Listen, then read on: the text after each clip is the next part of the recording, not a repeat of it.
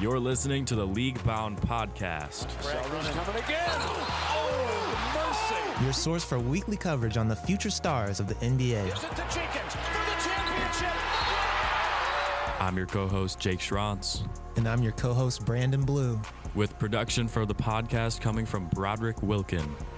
with the first pick in the NBA draft.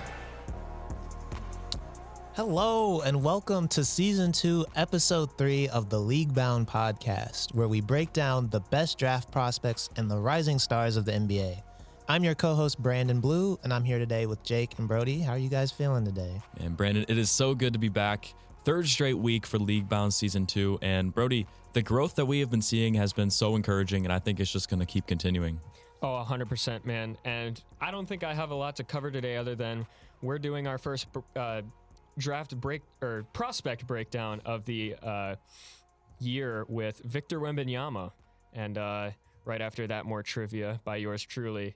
Uh, and I think we're also going to talk about some other big news coming in and uh, looking forward to uh, the first uh, stage of college basketball, or first first games of uh, college basketball, which starts when this video releases. Uh, I, I hate to upset our our followers who, who love negativity like I do, but sadly, we don't have any this week. You know, I was looking around and I was like, I'm not gonna force it this week, nothing major. And hopefully next week, and especially with this being the start of college basketball, we get some early early action to kind of set the tone for the season. But that's something we'll have to look forward to for next week. But getting right into it, I want to talk to you guys about five star Oh man, five star recruit, according to 24 7 Sports, Mikey Williams, who just yesterday committed to Penny Hardaway's Memphis Tigers. Um, obviously, he's one of the most well known high school athletes, uh, especially starting out his freshman year. He was toward the tops of a lot of uh, class rankings, but since then he has dropped. But before I kind of go into that, Jake, I want to I want to hear your thoughts on this situation. Uh, I want to start this this topic off just giving some props to Penny Hardaway because if you look at maybe the top three most viral high school prospects of the last decade or so, I would say you've got Zion Williamson, Emoni Bates, and Mikey Williams, and two of those three were flipped and committed to Memphis as Emoni Bates. He's not playing there now, obviously, transferred to Eastern Michigan, but there was a lot of hype when he went to Memphis, and now just with Mikey Williams going there too, Penny Hardaway, got to give him his flowers, getting some of the top recruits to that school. For real. Um, I think the way Penny has just, I know he hasn't had a lot of success with a lot of these higher class recruits, but the fact that he's still able to just keep bringing them in, um, I feel like really expands his potential as a coach.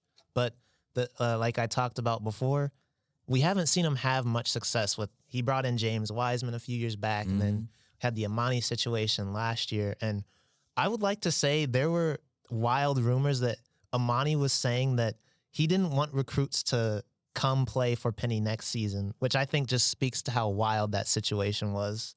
But um, I think Penny being able to bring in these guys just speaks to, I think, the type of person that he is. And I think that he really sees potential in a lot of these guys. And I'm excited to see how Mikey plays, especially since I don't feel like we've seen a lot of him in the AAU circuit ever since he signed that contract with Puma. I was keeping up with a lot of like the EYBL circuit, which is Nike's big uh, league that they do over the summer, and some of Adidas's. And coming into your senior year, I feel like this is probably one of the biggest times for AAU ball, and we really didn't see a lot of him going up against high level competition. So I feel like his ranking where he's at now, um, I feel I'm already of the position that they don't really mean much, but I think that his is really. We'll see if it either overvalues him or undervalues him as a player. do uh, do you? Was this a surprise to you? Um, honestly, yes, because Mikey before, um, he had said that he was either going to go to an HBCU Mm-hmm. or just based off of his actions. Like, I'm not saying he's a bad person, obviously, but like he just made it clear that you know he wants to get his money, he wants to get his bread. so I was expecting him to either do that or just go to the G League. But I think also um, a lot of those comments he made about going to HBCUs and stuff that happened before. Um, NIL. mm-hmm. And I think that Mhm, yeah. probably played a big factor in his decision as well. I'm willing to bet we'll see quite a couple advertisements come up uh, regarding Mikey Williams, and I'm sure he's gotten Oh uh, my o- at least offered the bag at Memphis. The Well, commercials, bro. Like we've already seen college players getting Gatorade commercials. Mikey Williams has such a massive following on social media where I mean every single brand and he's such a marketable player because he's responsible. He seems pretty mature for his age. So all of these brands are just going to want to get at that following that he has in the basketball world and just in general on social media. And back to Mikey, uh, I know the G League Ignite, uh, or at least you said the G League Ignite was reaching out to them or to him uh, for him as an athlete. Do you think, uh, as a basketball player, do you think uh, it was more valuable for him to uh, go to college like he is now, or do you think he maybe should have taken a shot with uh, the Ignite? I feel like that's a good question. But I feel like the G League, even though it has shown a lot of potential, I feel like with college there's still there's still good sides to that too. And I feel like the G League just hasn't been around long enough for me to explicitly say like, yeah, this is the better route. Like go here. But I think there's pros and cons to both. And I think um when you go to the G League, even though you're playing against better competition, I think if when you go to college and you have more success like on the brighter stage and on the national sa- national stage, it just helps your draft stock naturally. Like unless you're like Scoot Henderson or somebody who's just already kind of getting that attention. But I feel like this is kind of off topic, but I feel like if he hadn't played Victor, he wouldn't be getting that attention he's getting now. But to bring it back to Mikey, I feel like him going to college is good for his stock and uh, I think if he can make things work at Memphis, I think that it'll go up. And I think Mikey Williams is a different type of prospect to review in terms of the context of what G League Ignite is because he's already been in the spotlight for such a long time and he's already made so many brand deals as a young player. Like he's already signed with Puma, I believe, as just a player in high school. So, not that he doesn't need the money that G League Ignite provides. I think they can make up to around $500,000 for that one year, which is definitely significant. But he already has the reach in terms of branding and he's already made a ton of money at this age. So I think with him getting in college basketball, it provides a good opportunity for him to kind of see a different side because people kind of just know Mikey Williams as like the overtime kid, but I'm I worry that they relate him too much to a guy like Julian Newman, who is known on YouTube for like just clips of the younger stuff. But Mikey Williams is actually a legit basketball player. Like he's top 50 in the country on basically every recruiting site. And I think people kind of sleep on him. I don't want to sound like a, a Mikey Stan because I'm definitely not, but I feel like he is slept on a little bit just because people don't view him the same as other prospects who are just known for being really good at basketball. I think that also kind of goes back to my point earlier where I talked about he signed that contract with Puma and that that stopped him from playing in a lot of AAU circuits. I feel like too we just don't see him go like I feel like the stigma he's had his whole career cuz he's been playing he played at San Ysidro and then he's back there for his senior year. But even last year when he was at Vertical Academy and the year before he was at Lake Christian, he wasn't at like a lot of high level schools like Montverde, IMG, Oak Hill, or whatever. And so people have always just pegged him as somebody who's been playing against soft competition. But I think him going to Memphis is good for his game in that he'll be playing uh, essentially against, hopefully, he'll be playing against a lot of other NBA prospects and some top 25 teams in the country. And like, we'll really get to see how valid of a hooper he is. And I feel like what I meant by people don't view him the same as other top prospects. People know Mikey Williams for stuff on YouTube. Like I know a while ago there was clips of him playing pickup ball with with Flight on YouTube just at a random gym. And it's like, yeah, that's funny and entertaining, but at the same time, he is still a legit top 50 prospect and there were colleges basically lining up to to offer him to play at high level D1 basketball. And I don't think people give that enough credit, even if they aren't fans of Mikey Williams as a brand. I think that they still need to respect him as a player. Mm-hmm. I think another reason why this is a good decision is because I feel like his game is just very raw. Like I feel like he's somebody who relies a lot on his athleticism and he can kind of he can kind of score in a lot of ways, but I feel like he doesn't have like a go-to kind of way of kind of killing you if that makes sense. Like he can kind of do damage everywhere, but I feel like he when he goes to college, he'll be able to kind of find what's the best way to score for him and kind of work out how he can reach his full potential. I actually love that point too because I feel like a lot of people probably see Mikey as a selfish basketball player or like a a one guy on a team type guy, but by him going to college, he can have the opportunity to prove that he fits into a team system and I think GMs will probably value that experience a lot because his whole high school career he has been this superstar among just kind of no name uh, no name players. And now moving into a team like Memphis, he'll fit into some sort of offensive system that Coach Hardaway kind of cooks up, and GMs will be like, "Oh, he can actually play in a in a team setting and not just be this one superstar that everyone knows."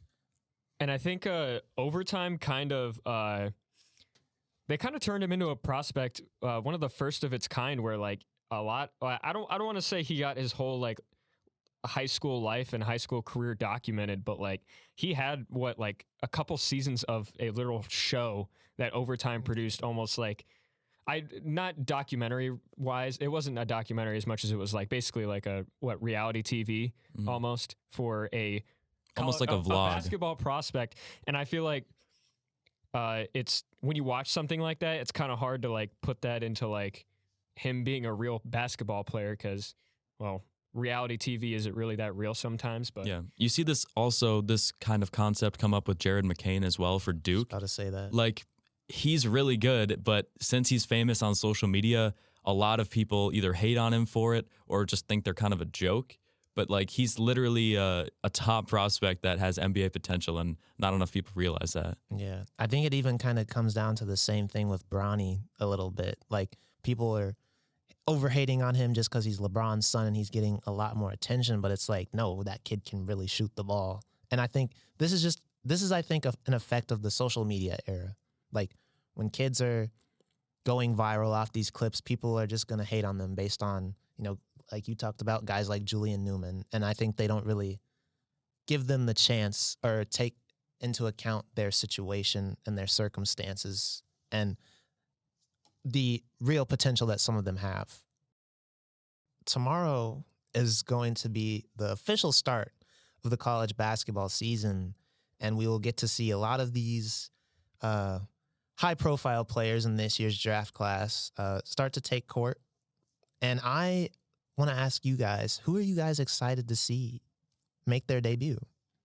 Uh, I've got a couple of non freshmen to start things off. I know we focus a lot of on one and duns here on League Bound. But I'm going to start things off with Caleb Love. That's a player that here on League Bound we have been quite critical of uh, in his first few years for the Tar Heels. But if the national championship and really the whole March Madness tournament is going to represent what we see in the future from Caleb Love, I think he actually does have a lot of potential to be one of the top guards in the upcoming draft. Yeah, especially since I think a lot of what we saw in that March Madness tournament uh, it was just a lot of crazy shot making and just unreal. Like some of the shots he made in that tournament were just unbelievable.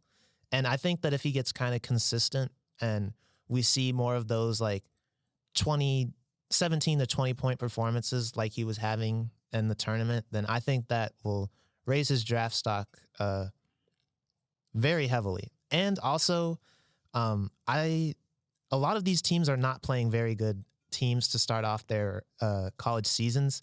And I think that a lot of players are going to feast, and Caleb Love, I could easily see being one of them.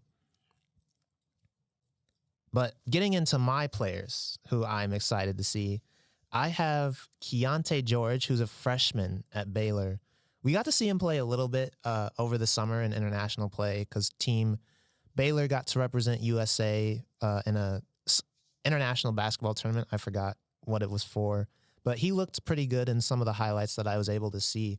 And I think that he's going to be one of the top scorers in this draft class. So I'm excited to see what he looks like up against real live competition.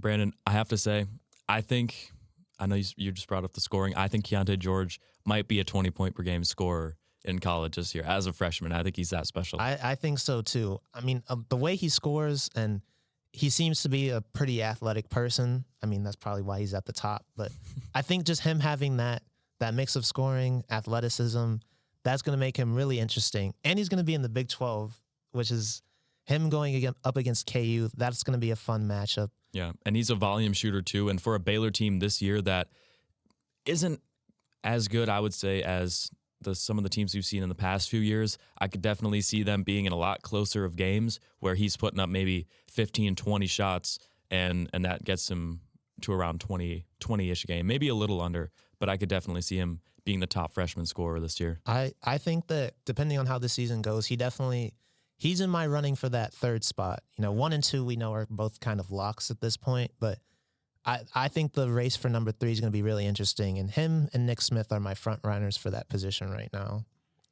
But in the NBA draft, you got Keyonte George that high? I, I do. I'm Okay. not I'm not afraid to say it. I mean, I know it's before the season, but For reference here, Keyonte George, as of right now, is number nine on the draft board for, or at least Tankathon's mock draft right now has him number nine. So that's quite a quite a long ways up the board. Yeah. I mean, I think it's possible.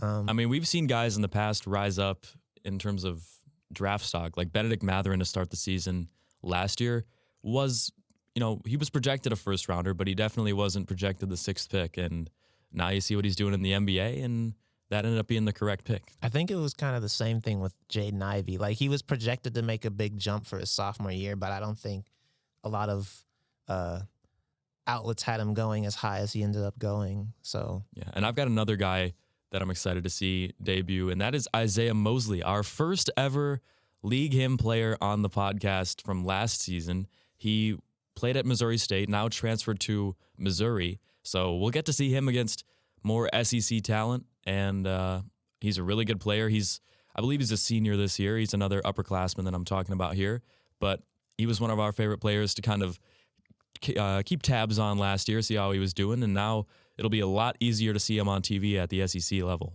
I'm hoping Missouri has some big upset games because I really want to see this kid do well. I mean, you just watch his game. Like he's probably one of the most fun college players to watch, and that's being like completely unbiased. But he just doesn't get that recognition because you know he was playing against lower competition, and I'm hoping that that translate well.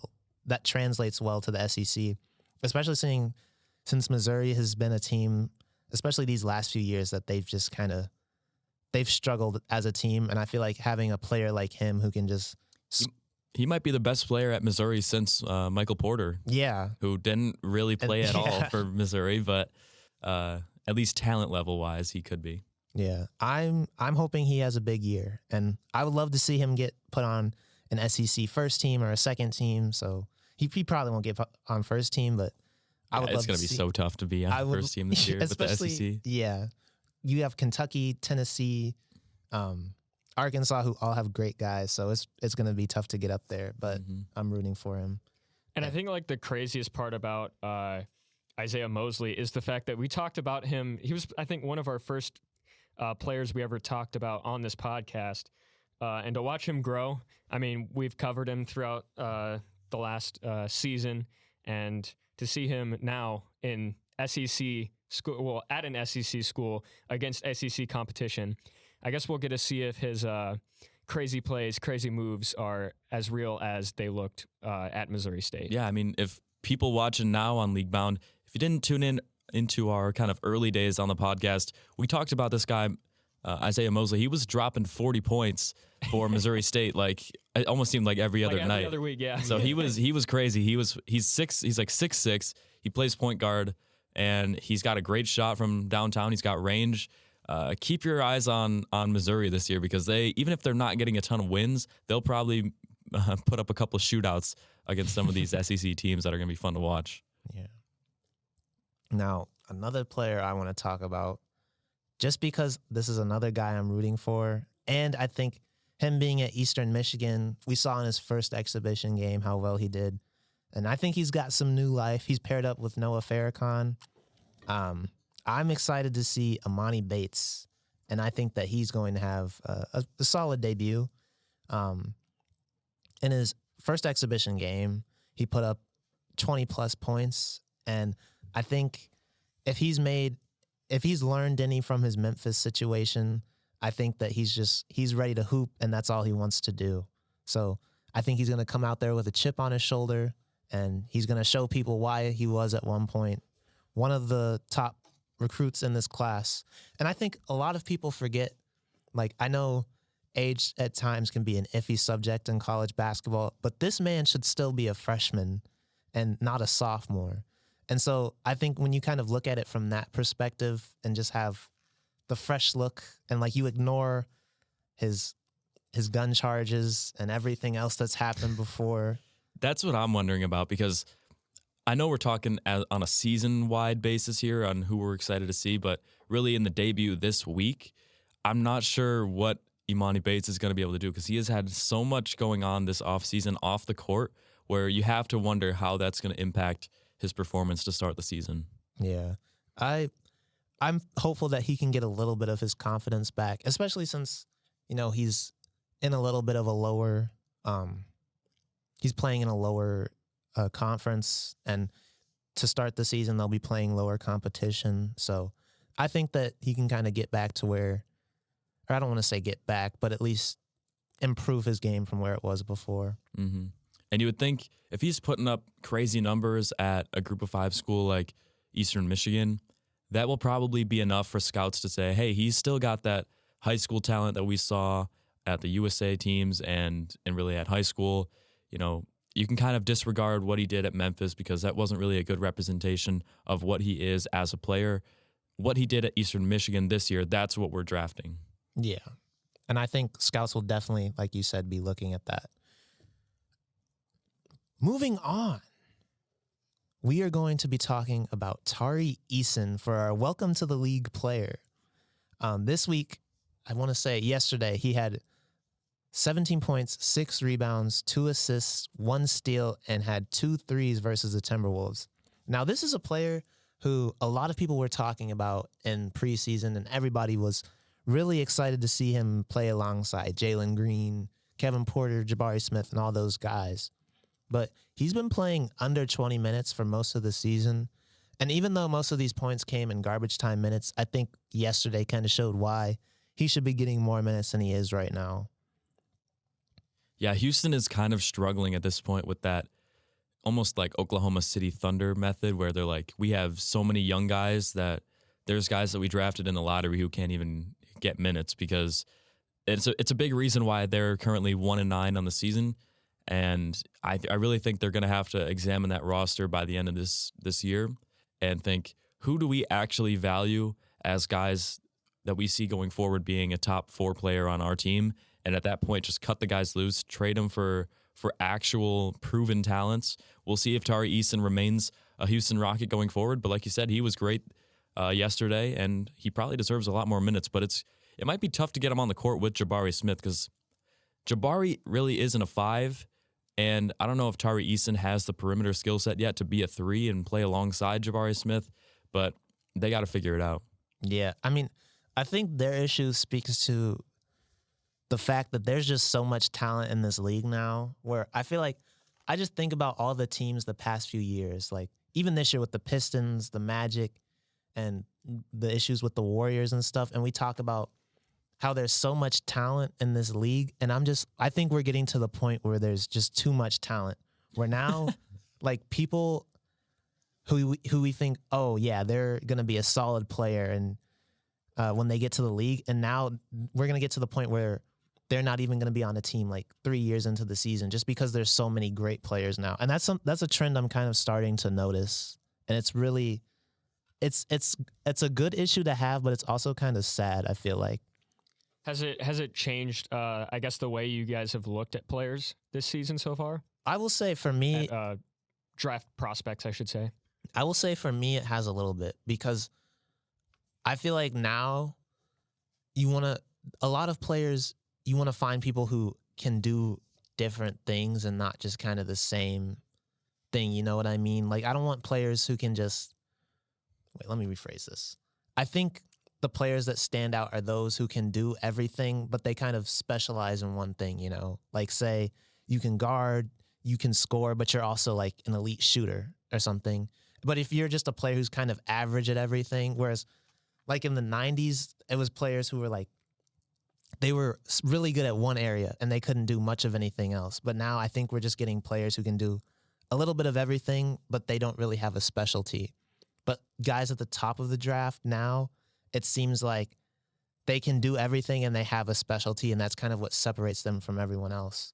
And then when you get deeper, there's guys who are still good enough to play on these rosters, but it's just like it's hard to get you in when you don't have something different that you can bring. So just this week we had some more freshmen play in some exhibition games and although they were against some lighter competition, they still showed out and showed what they can bring to the next level.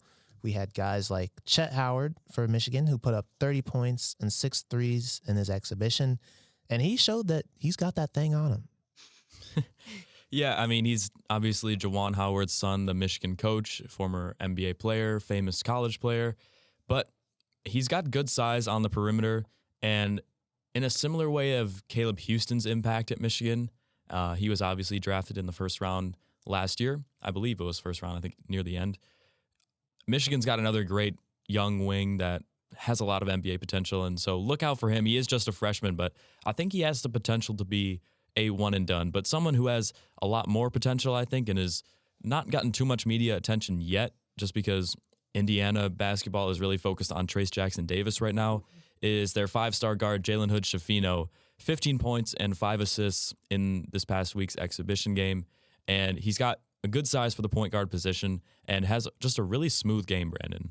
Yeah. I like both of these guys that you picked out, Jake. Um, going back to Jett Howard, I really like the way that, like you said, he can shoot the ball, and I, he showed some flashes as a shot creator. It kind of reminded me of how uh, Jordan Poole played a little bit at Michigan, Mhm. and I could see him having kind of a similar role. And I think he has better size than uh, JP. So if he can kind of emulate that kind of, if he can emulate that role and take that position, I feel like he, like you said, definitely could be a one and done and could maybe even sneak up into the lottery. Yeah, and people look at Jordan Poole nowadays as almost like the backup point guard or point guard for the Warriors when Steph is out. If you look back at those first seasons at Michigan, he really was, when he was coming off the bench, really more of a just straight catch and shoot three point shooter. He had a little bit of, of a dribble package, but most of the time he was just getting kick out threes and, and knocking them down. So if Jett Howard can do that, he's got a lot of potential. I mean, as long as he doesn't throw hands like his dad, right? I mean, that's not necessarily a negative. We love some negativity No, here yeah, on the no. podcast. I mean, it's it, the Juwan Howard. Uh, what it's it's more like a slap, a smack. Yeah. Uh, is legendary, and it's literally in our intro for our negativity section. So, all respect to him. Just wanted to make a funny little joke. Um, and going on to a player I uh, was watching, I turned on the KU game, of course, and Grady Dick was really, I think he might rise up a little bit higher in this draft class than I initially thought, just because he's shown that he's a really smart player. Um, he had 20 points on four of six shooting from three point line, he had five rebounds, and he's a pretty athletic guy, I must say. So I think that him kind of like I talked about earlier, having he's shown that he can do a little bit of everything. But I think if he shows that he can have a role where he really specializes in, like shooting maybe, or I don't know, playmaking, then I think that he could shoot his name up into the lottery as well. Because right now I think he's projected late first round, and I liked what I saw out of him against Pittsburg State. So Yeah, and you hate to compare them just because it's so easy, but you have to imagine Grady Dick could basically have the same draft stock as what Tyler Herro did when he was coming out. Very similar players, good shooters on the perimeter. And I mean, Tyler Herro wasn't super highly drafted, but I mean, a one and done who basically just shoots threes. It's tough to get super high when you've got other guys who are dominant on all facets of the ball. You think he could, uh, when he makes it to the NBA, make a good fit, sim- similar to Tyler Herro, where he's a good six man, a rotational piece? I I think so. I feel like we're- from what I saw, I'm not sure that he's necessarily the volume scorer that Tyler Herro would be, but I definitely think um, he could be a good utility guy who just, as I talked about, does a little bit of everything. And I th- really think he does have some playmaking potential as well. That might be wrong going forward, but like I saw, he made some really smart plays. Like there was one where he was cutting to the rim and he caught the ball or he didn't even catch it, but like the ball was over his head and he just immediately tipped it to the dude in the corner. Mhm. And it's like making reads like that. Uh, those are things that you really love to see from a young player. And I think that when he expands his basketball knowledge, that will make him even more dangerous. And as a Kansas guy, you've obviously seen the most of Grady Dick out of all of us here on League Bound. So I got a question for you. Would you compare him more similar to a Tyler Herro, like we said, or is he more like Christian Braun, what he brought to the Jayhawks last year and the last hmm. few years? Okay, this is another thing I don't really want to say, but like he's kind of he's a, he's a good mixture of both. But if I really had to if I really had to, I'd probably say Christian Braun just because I feel like he has so much more dimension than Tyler Herro does. I don't want to say Tyler Herro's a bad defender, but like he doesn't really have that reputation, you know. And Grady's versatile on both sides of the ball. And from what I saw in his high school days too, like he's to make a really good impact on that side of the ball. And he's somebody who I think could be guarding a team's best player every night. Like, say, when they have to play Baylor, he could be going up Keyonte George and guys like that. Oh, that's going to be a fun matchup to watch. Yeah. So I I think that Grady Dick, if I had to, I'd say he's more like Christian Braun. Okay, you heard it here first. And now moving on to our favorite part of these podcasts. It is time for the prospect breakdown. Victor Wembanyama, it is your time. He is 18 years old right now and will be about 19 and a half, 19 and a half when the season's done. Um, he's from France, plays for Metropolitans 92, and we don't really know what this dude's official height is. He's anywhere from seven foot two to seven foot five. Um, Which but is a lot. Jake, this is a dude we have heard all about, and I just want to hear what your thoughts are on him. Well, yeah, first, I would just like to say I wish I had the benefit of um, Victor's height. I would say I'm either 5'10 or 6'3. Anywhere between there, that would be nice. but um, yeah, so obviously everyone everyone basically by now knows about Victor Wembanyama. By now, he's been all over social media, all over ESPN, all over the casual platforms, and I'm excited to finally actually talk fully about what we like about him, what we don't like, and maybe where he fits into a team going forward. But for me, he's kind of what people wanted Bol Bol to be. I know he's having a good season so far in 2022, but for the past few years, Bol Bol has really struggled to find himself deep into a rotation and be a consistent player in terms of minutes and really just efficiency and usage in the NBA. But Victor, he's a little taller than Bol Bol, and he's a much better defender.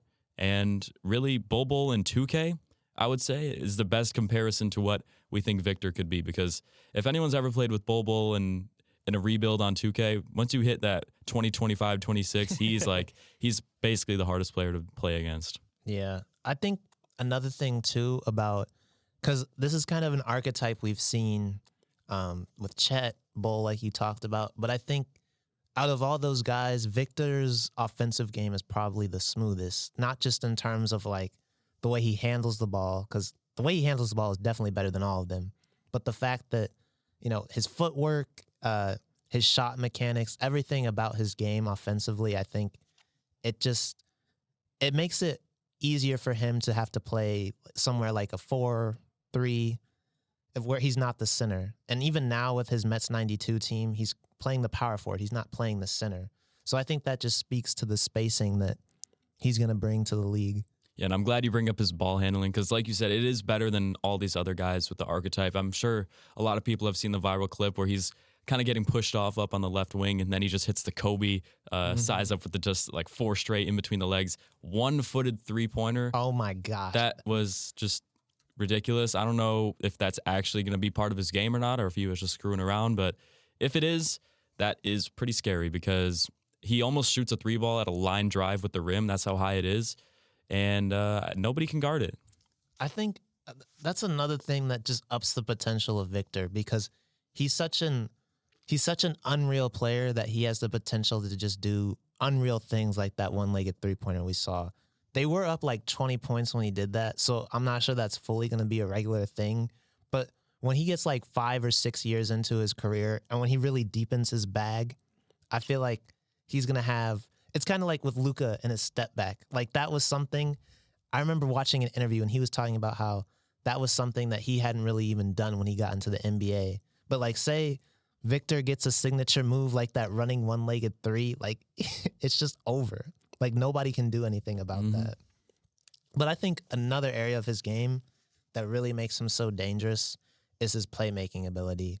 I was watching that game against uh that game against Scoot that they played back in October and they were trapping him like late in the second half and he was just he's seven five of course so like he should be able to do this but he was passing out of Just dribble team over their heads. or- yeah like over their heads he was hitting rollers like it was it was really a strong performance or i don't want to say it was he really showed strong playmaking ability and i think when he's in the league and say like he's getting double teamed when he doesn't have any help like if he's able to just let me rephrase that. When he's getting double teamed after he's hot and he's got like 30 or 35 points and he has another shooter on his squad he can just whip it to them in the corner for open three.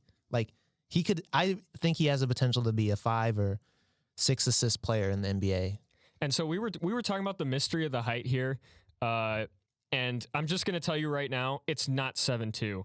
Uh, if you look up on uh, on Google, Victor Wembanyama and Chet Holmgren, the pictures of them next to each other. Yeah, Uh, Chet Holmgren is officially marked by the Thunder at seven foot one.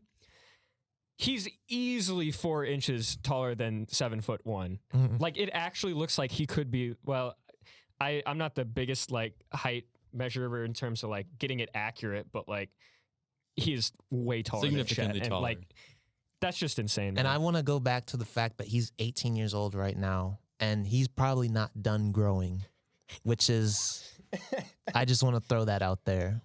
But imagine this guy becomes like seven foot seven or something. it's honestly ridiculous. You have to imagine there's a certain height where you just physically cannot shoot the basketball as, as a jump shot like forever because once you get to the point where your release is at the level as the rim, there's no way you can be consistent because like you you have no almost no judgment of how high to actually shoot the ball. You almost want to shoot a straight line drive at the rim. Mm-hmm.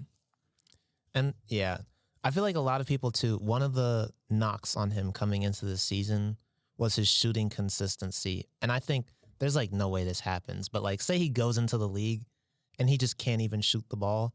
Like he's still tall enough and mobile enough, which is crazy to where he'll still be like a good two or three average of two good or three blocks a game, which is just ridiculous. And he's shown he has kind of some questionable foot speed defensively, but he still has the presence and space to like at least alter their shot. Like say he's guarding a point guard or something. Yeah, and right now, at uh, at this point in the season, he's shooting around 33% from three, but he over 30% of his shots are from three point range. So that is a great uh, percentage from from a big man like like Victor. He's not one of these great shooters that goes for like four for nine on a whole season, and they're like, wow, he's almost 50% from three. Like he's taken maybe three or four or five a game, which is where you want him to be at. I feel like also another thing we have to keep in mind is the league that he's playing in and the people that he's playing with. Like I don't want to say his teammates are bad because they're not. Like a lot of them have played in the G League. A lot of them were former uh, NCAA stars. But it's like I was watching his second to last game. That was like last Saturday, the overtime game, and his teammates just weren't feeding him the ball. And I feel like they were also trying to do a lot of post ups and they weren't really getting him around the perimeter. So it's just like, I feel like they weren't really setting him up for the most success in that situation. So I feel like when he gets into the NBA, he'll have better coaching staffs, he'll be around smarter, better basketball players. Um, I think that him having better teammates around him will also help his game tremendously. unless unless you have something. Uh, I think it's time to uh, discuss the elephant in the room uh, with Victor Wembanyama. Literally, the only thing stopping him is injury, and uh, I mean, you look at it everywhere. That's the one flag, red flag that everyone talks about. Uh, you look at the history of the NBA and players above seven foot three, and how all of them pretty much like their careers are either cut short because of injury or they just don't even really make it to the NBA or make it far past like their first couple seasons uh, just strictly because of injury, uh, being above seven foot three. But uh, you also have to look at the fact that uh, being like players in the NBA above seven foot three is a very very small sample size. So true. I, it, it's Yeah. but I mean, then again, at that small sample size, all those players went through injury struggles. Uh, if you guys want to touch on that, uh, and Victor Wembanyama injury concerns. Yeah, I was actually gonna say like one of my only things that I I just because like you said the injury history is a major thing. I did some research and I found that back in June he was shut down for the rest of his season um, after he had injured a muscle that pulls. It's like correlated with your knee and like going upward. It has a name for it, but it was hard to pronounce. but Fair enough. um, and I looked and it said that it's also it can hinder your flexibility and can lead to lower back pain. And he also had a stress stress fracture before that back in 2020. But I feel like the stress fracture that could be an issue, but I feel like that's not that big of an issue. But I am will I will say that this most recent one, I want to look it up just cuz I want to get the technical term in there. It's called a I'll spell it out. It's called the P S O A S muscle. It's I think Like it's so yeah, almost. yeah, like the Zoe muscle, Zoa's muscle. I, sorry if that pronunciation is wrong, but just because I saw some of the downsides to that, and I think we need to look at the injury and how he does this season, because if I, if he can't make it through this season, then I think we kind of need to look at that. Just because they says that it can mess with your mobility and your lower back pain, and if he can't get through this full season and he has an injury related to that, then I think that's something that scouts will probably kind of check mark, and I think we as fans will kind of need to be like, okay, this is another seven footer with that injury problem. Personally, I've always been in the camp of I don't worry too much about injury unless it's injury history because it seems kind of ridiculous to claim that someone's going to be injury prone. I know you talked about some of the stuff he's already dealt with, but it hasn't been some of these common athletic injuries like you see, like a torn ACL or a broken bone in, in his foot or something. It's really been kind of these random things that could happen to anyone. So I'm a little hesitant to just claim injury as what his his future will hold. But if someone like Michael Porter Jr., uh, who had back surgeries and back issues before even coming to college, and something that held him out of almost the entire college season, that was something that I think was reasonable to consider. But to, I don't think any GM is obviously writing off Victor because of injuries, but to even consider Scoot over Victor at that number one position just because of the potential for injury, I think is a wild take. I mean, personally, I don't feel like it is just because if you see like if you see an injury and you see it reoccur, then more than likely it's going to happen again. Like like you said with Michael Porter, because that was that thing that happened in college. It wasn't just something that had happened once. Like he had had back injuries in high school and all before that. So I feel like I feel like in most situations you probably wouldn't, but I think it's definitely understandable if you do pass up on Victor, just because I feel like at sometimes you do want to kind of go for the for the safer bet. And I feel like Scoot, I think he's a generational talent as well. So that's just my opinion. I would like to see um, what the employment is looking like for any GM that passes up on Victor at that number one pick because I highly doubt they will make it past uh, the morning. I mean, you seriously, seriously have to look at it. This guy is absolutely absurd. Nothing anyone has ever seen before. Uh, And that's a good point to bring up too, because we talked about all these past examples that were at that size, but none of them move or even really look like Victor Wembanyama on the court. He, I mean, it's kind of thrown around too much in my opinion, where they play like a guard. That phrase for for centers, but he legitimately like his dribble package is guard like. He he can move in the lane like like a point guard, and just his overall game is played like you would see from from some of your favorite guard prospects. And I know I know you guys, or at least uh, you, Jake, uh, brought it up at some point, but uh, uh, Porzingis was. I guess I don't think he w- he wasn't nearly as hyped up as this guy was, but Nope. uh, He was booed actually. Yeah, he he was was- booed on draft night by the Knicks, which is unsurprising. really, was it was it because of uh, what was it because of? Oh well, they just wanted to draft uh, Justise Winslow over him. It was because they didn't know who he was, so they were just like, yeah, he was just a Oh. foreign prospect. But even with Porzingis, like the game is, I guess, on the surface level similar, just because they're seven footers that can shoot a three ball. But when you actually look deeper, it is almost uncomparable because Porzingis, when he came into the league, had almost no dribble package at all. He didn't play like a guard. He could just shoot, like catch and shoot on the perimeter, maybe in a pick and pop. Whereas Victor, you could literally bring him the ball on a handoff on the perimeter and just get out of the way and let him run the offense because that he's that special.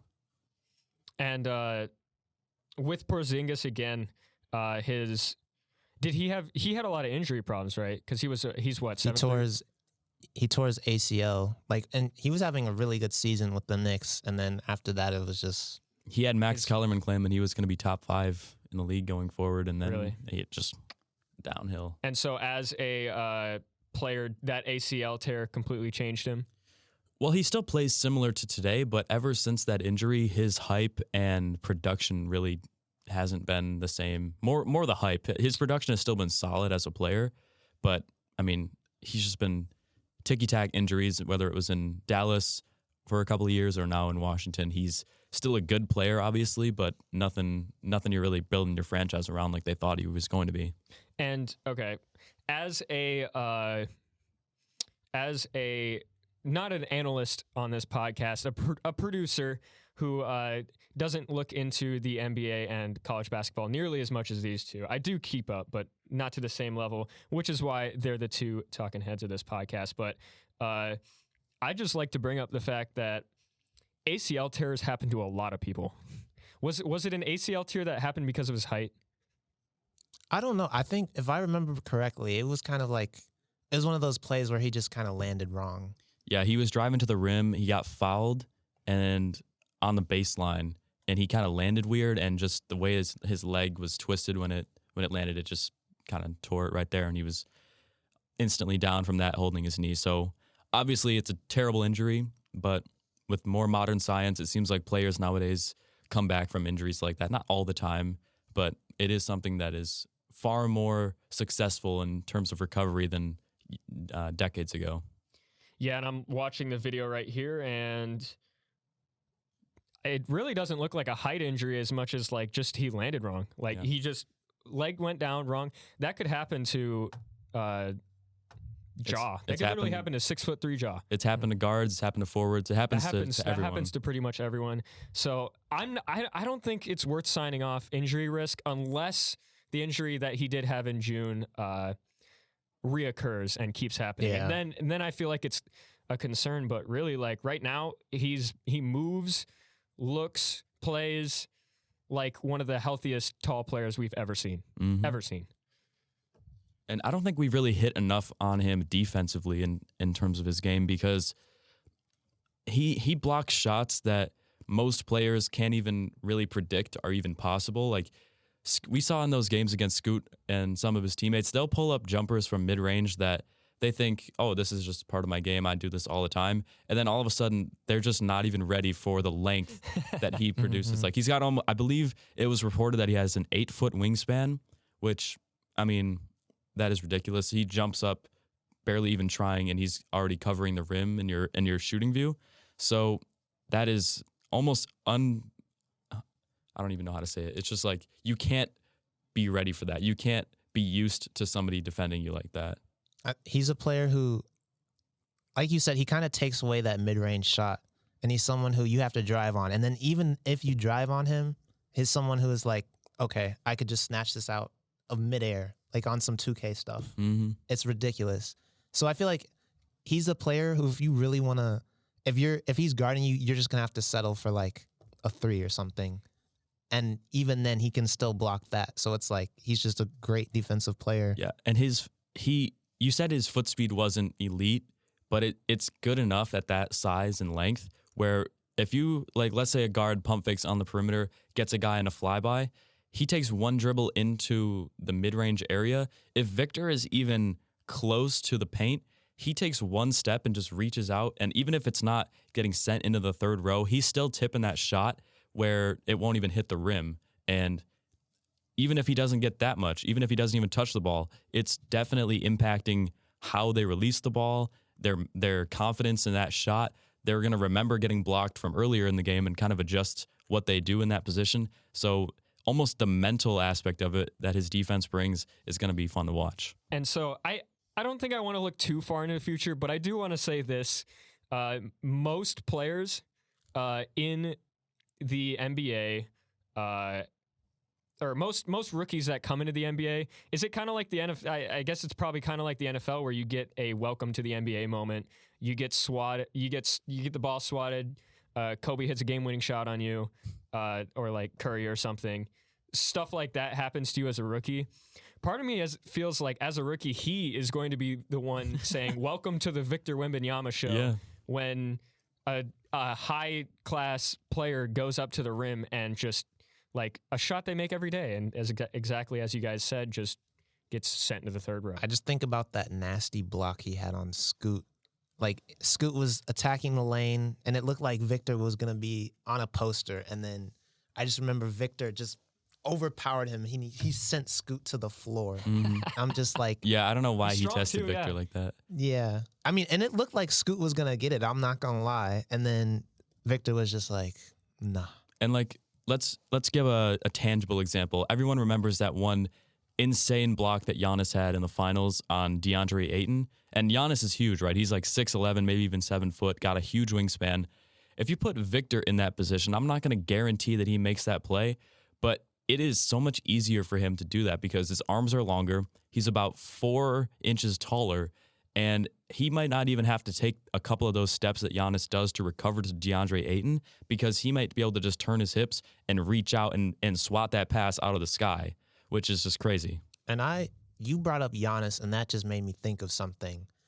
Uh, I think of Giannis coming into the league. Y'all have seen those pictures, Mhm. and that man was so skinny. Like he was a project, but his body type, just in the way that they're built, it reminds me so much of Victor's. Oh my God. And when you look at Victor, he doesn't look like somebody who won't be able to put on muscle. Like Chet, he's someone who it looks like that might be a little bit harder for him. But Victor, he's kind of filled out and proportionate enough. And like it looks like he already has a little bit of muscle mass. At 18 years old, like the dude looks completely fine. Yeah. So it's like I think with Victor, I think if he puts on muscle, that will make him even more scarier. And that's something that I really think he could do. Now I'm not like a certified personal trainer who can just diagnose this by looking at him, but that was just something that uh I noticed when I kind of looked at their two bodies a while back. And one last thing, you know, are we a little bit of kind of stands for Victor? Maybe. Uh, are we NBA or basketball fans? Yes. And I think if you're a basketball fan, you got to have your eyes on this guy. He is ridiculous. All right, I just brought up some numbers here. I want to respond to Branden's point about uh, Victor being filled out pretty much for his age. And you compared to Chet Holmgren, how he doesn't quite have that frame. Chet on Tankathon last year was listed at seven foot 195. And Victor currently, we don't know if it's official yet, but he is listed at seven two two twenty nine. Oh, I knew he was bigger than Chet, but I didn't know he was that much. Wow. And let's let's even give him the benefit of the doubt. Let's say Tankathon overshot by 10 or 15 pounds. He's still 205, 210, which I mean at seven five, that's not super big, but that is enough mass to to put some weight on as well. Yeah. So and you don't even need the way that Victor plays, you don't even need him to be a bruiser like Joel Embiid or like a Jusuf Nurkic type player. You don't even want him to be that because you need him to have that quickness and agility at that size to make those defensive plays. So let's say he gets up to maybe 230, 235, that is going to be plenty enough. Yeah, I think the potential with Victor is crazy. And like we talked about before, The only thing holding him back really is himself. And I'm excited to see how well he does. I'm really excited to see where he gets drafted though, because Mhm. that NBA race right now, um, I just want to say the Pelicans have the Lakers lottery pick. And It's gonna be so fun. It yeah. I if he gets goes to even a remotely good team, I am going to be through the roof. Like I'm hoping he doesn't end up somewhere like Utah. Which yeah. thankfully right now Utah's actually doing good. So Let's let's take that fun route. Let's say the Pelicans get that number one pick and they team up Victor with with Zion Williamson. What do you guys mm, what do you guys think that would be be like? Because you would imagine that within the next five years that could be the top front court in the entire I feel like- NBA. uh, there's a probably a slim chance. This, well, it's really not because the Lakers are bad this year. But if that were to happen, I feel like that would be such a good fit. Just because Zion is a player who he dominates in the paint, and I feel like I think about the Pelicans these past few years and their rosters, and the issues with Zion has just been getting people alongside him who can space. And you add somebody like Victor, and I think that kind of helps clear up that issue. Now, I am curious if he's just because he's so good offensively and he has a skill set, if he's someone who you really want to be your primary center. I mean, I definitely think he could do it, but I think as a coach or like as a GM, you might want to get a little bit experimental with that, uh, just because that might make some interesting matchups. But I think that that would be a great fit, and you would also have Brandon Ingram as well, who's another great perimeter scorer. Um, and having Zion paired up with those two, I think would just be scary. Yeah, and just scheming wise, it's going to be tough to find or for other teams to play against Victor Wembanyama and find who they want to put out there on the floor to defend a player like him because I don't know if they're going to opt for the size matchup in terms of height or if they want the mobility matchup, they may have to go small. And either of those really work in the Pelicans, you know, fantasy land that we're in right now. Because if a team goes small to try to stop Victor, that just opens up more opportunities for Zion in the paint because there's he's not a huge guy. He's around six six, six seven. So if you eliminate those huge seven footers in there who can block his shot, he has even more reign to dominate down low. But then if they try to match height wise, Victor just destroys them on the perimeter and and he kind of takes that number one role. I don't know. And with how ridiculously tall uh, Victor is for the skill set he has, it's almost like he's, I want to say, in his own world up there.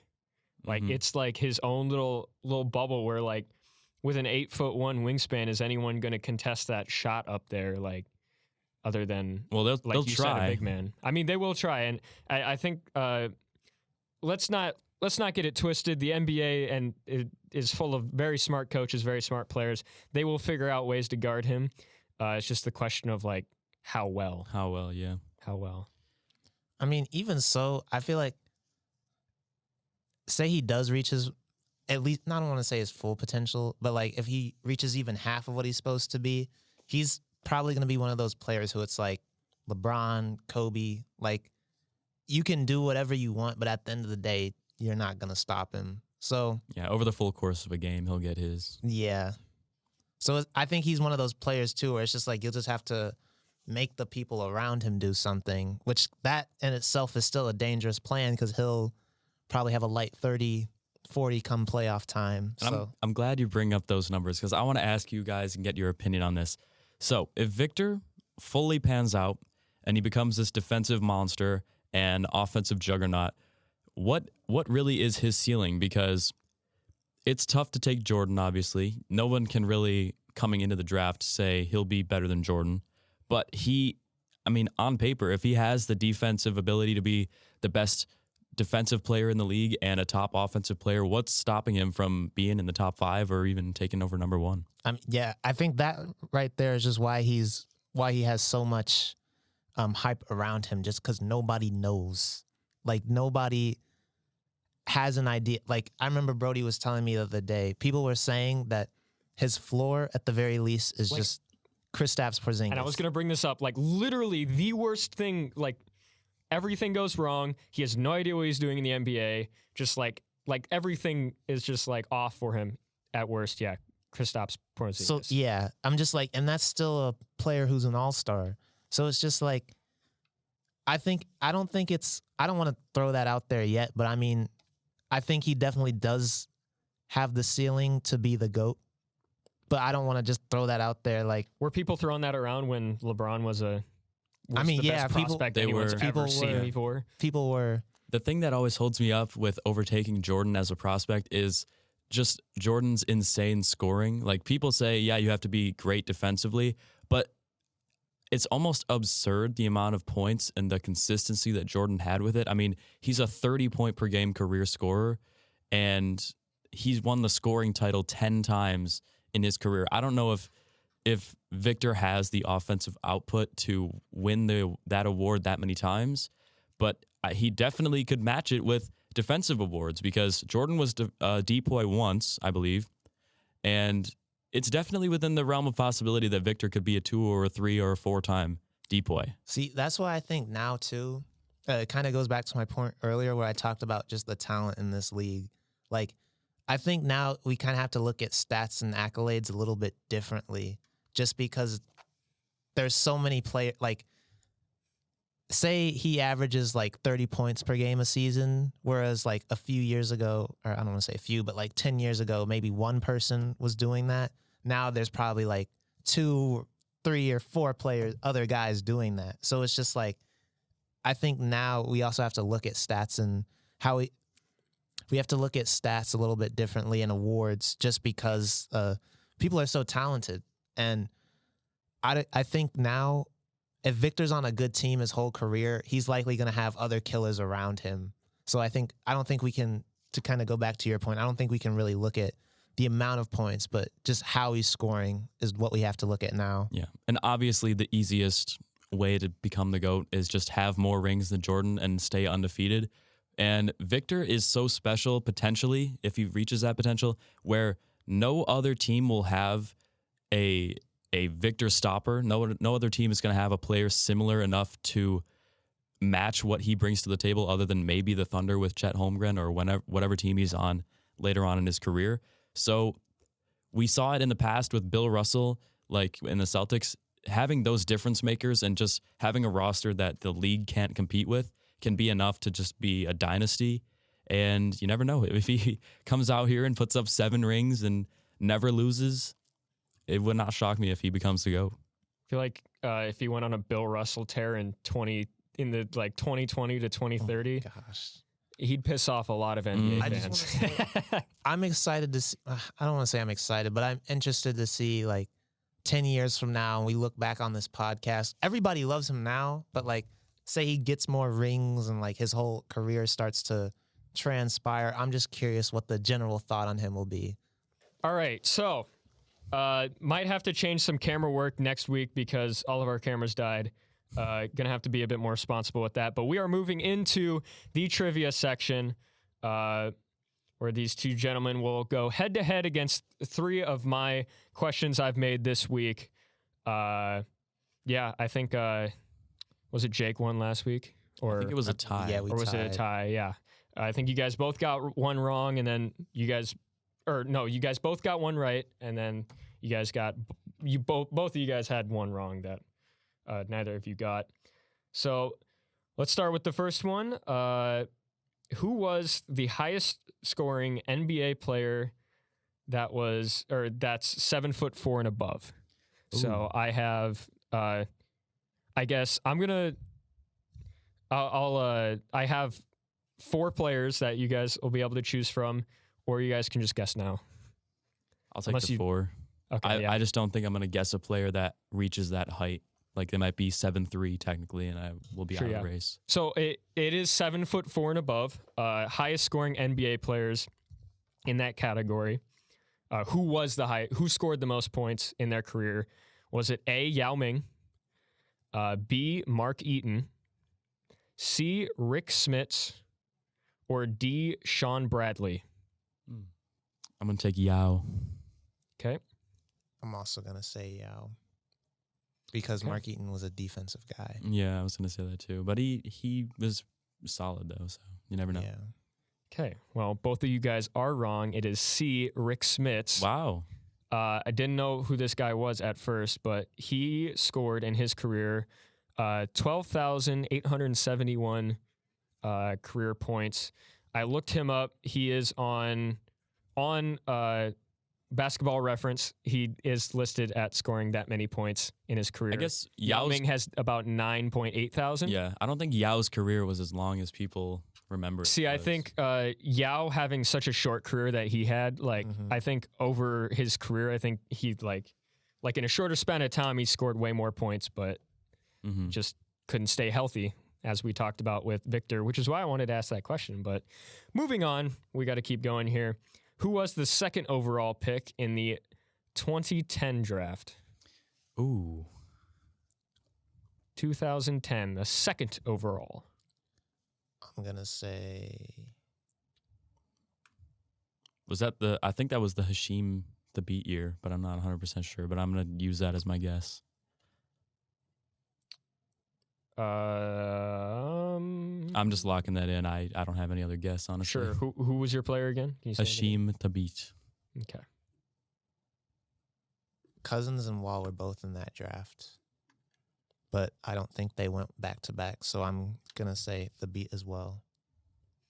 Okay. Well, you guys were extremely close uh, because I had to look him up because I was like, hmm, where did he go again?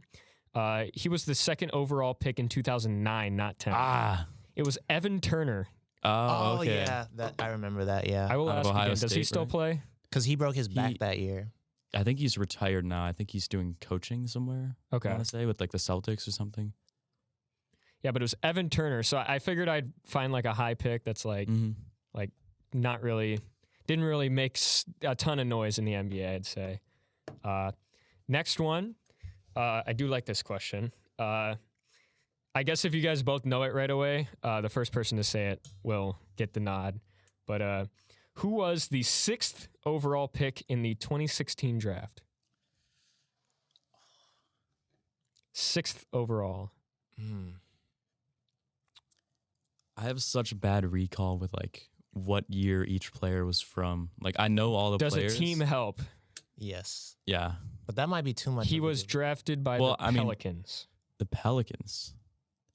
Ooh, he is no longer. I will say a I think the hint was worthy this week just because we yeah, got both no, them wrong. No, I know this, but he was no lo- he's no longer a Pelican. Oh, okay. Well, that's not surprising because players he move was s- drafted around so by much. The Pelicans. Sixth pick, Pelicans. Sixth pick. I just like can't even. He does make starting rotations. Hmm. I feel like he was probably traded. I do like him. Oh, I got it. It's Buddy. Yeah, I think. It is. That that that gave it away. I, I I wanted to keep getting hints until someone got it, but I think I went a little too far with that. It is Buddy Hield. Uh, I think he was I traded forgot from the Kings them. now, right? He, does he, does he play for the He- Pacers now, right?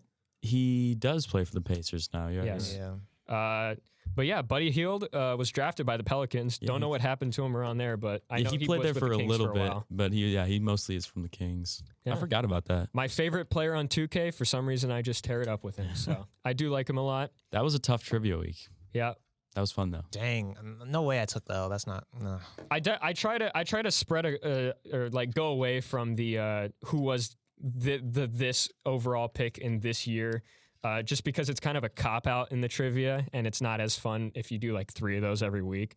But uh, yeah, next week I'll have some uh, good ones as well. I think I'll try to try to not have one next week, and we'll we'll, we'll see what happens with that. But I think uh, this has been easily our longest podcast uh, Of all uh, time. this season so far. It could be all time outside of maybe the draft.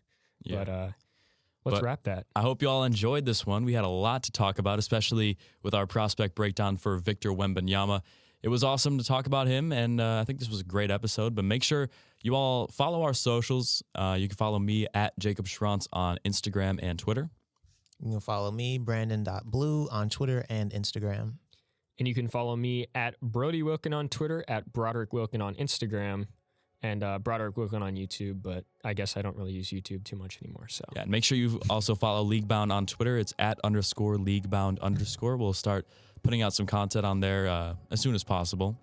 And uh, thank you all for listening. don't forget watching. Spotify, Leaguebound, YouTube Leaguebound as well. So wherever you found this, you can listen to us on Spotify as well. Yeah, and make sure you subscribe on YouTube. We're growing on there very well this season. We're we're trying to get up into the top echelon of uh, basketball podcasts. So make sure you all subscribe and and leave a like as well.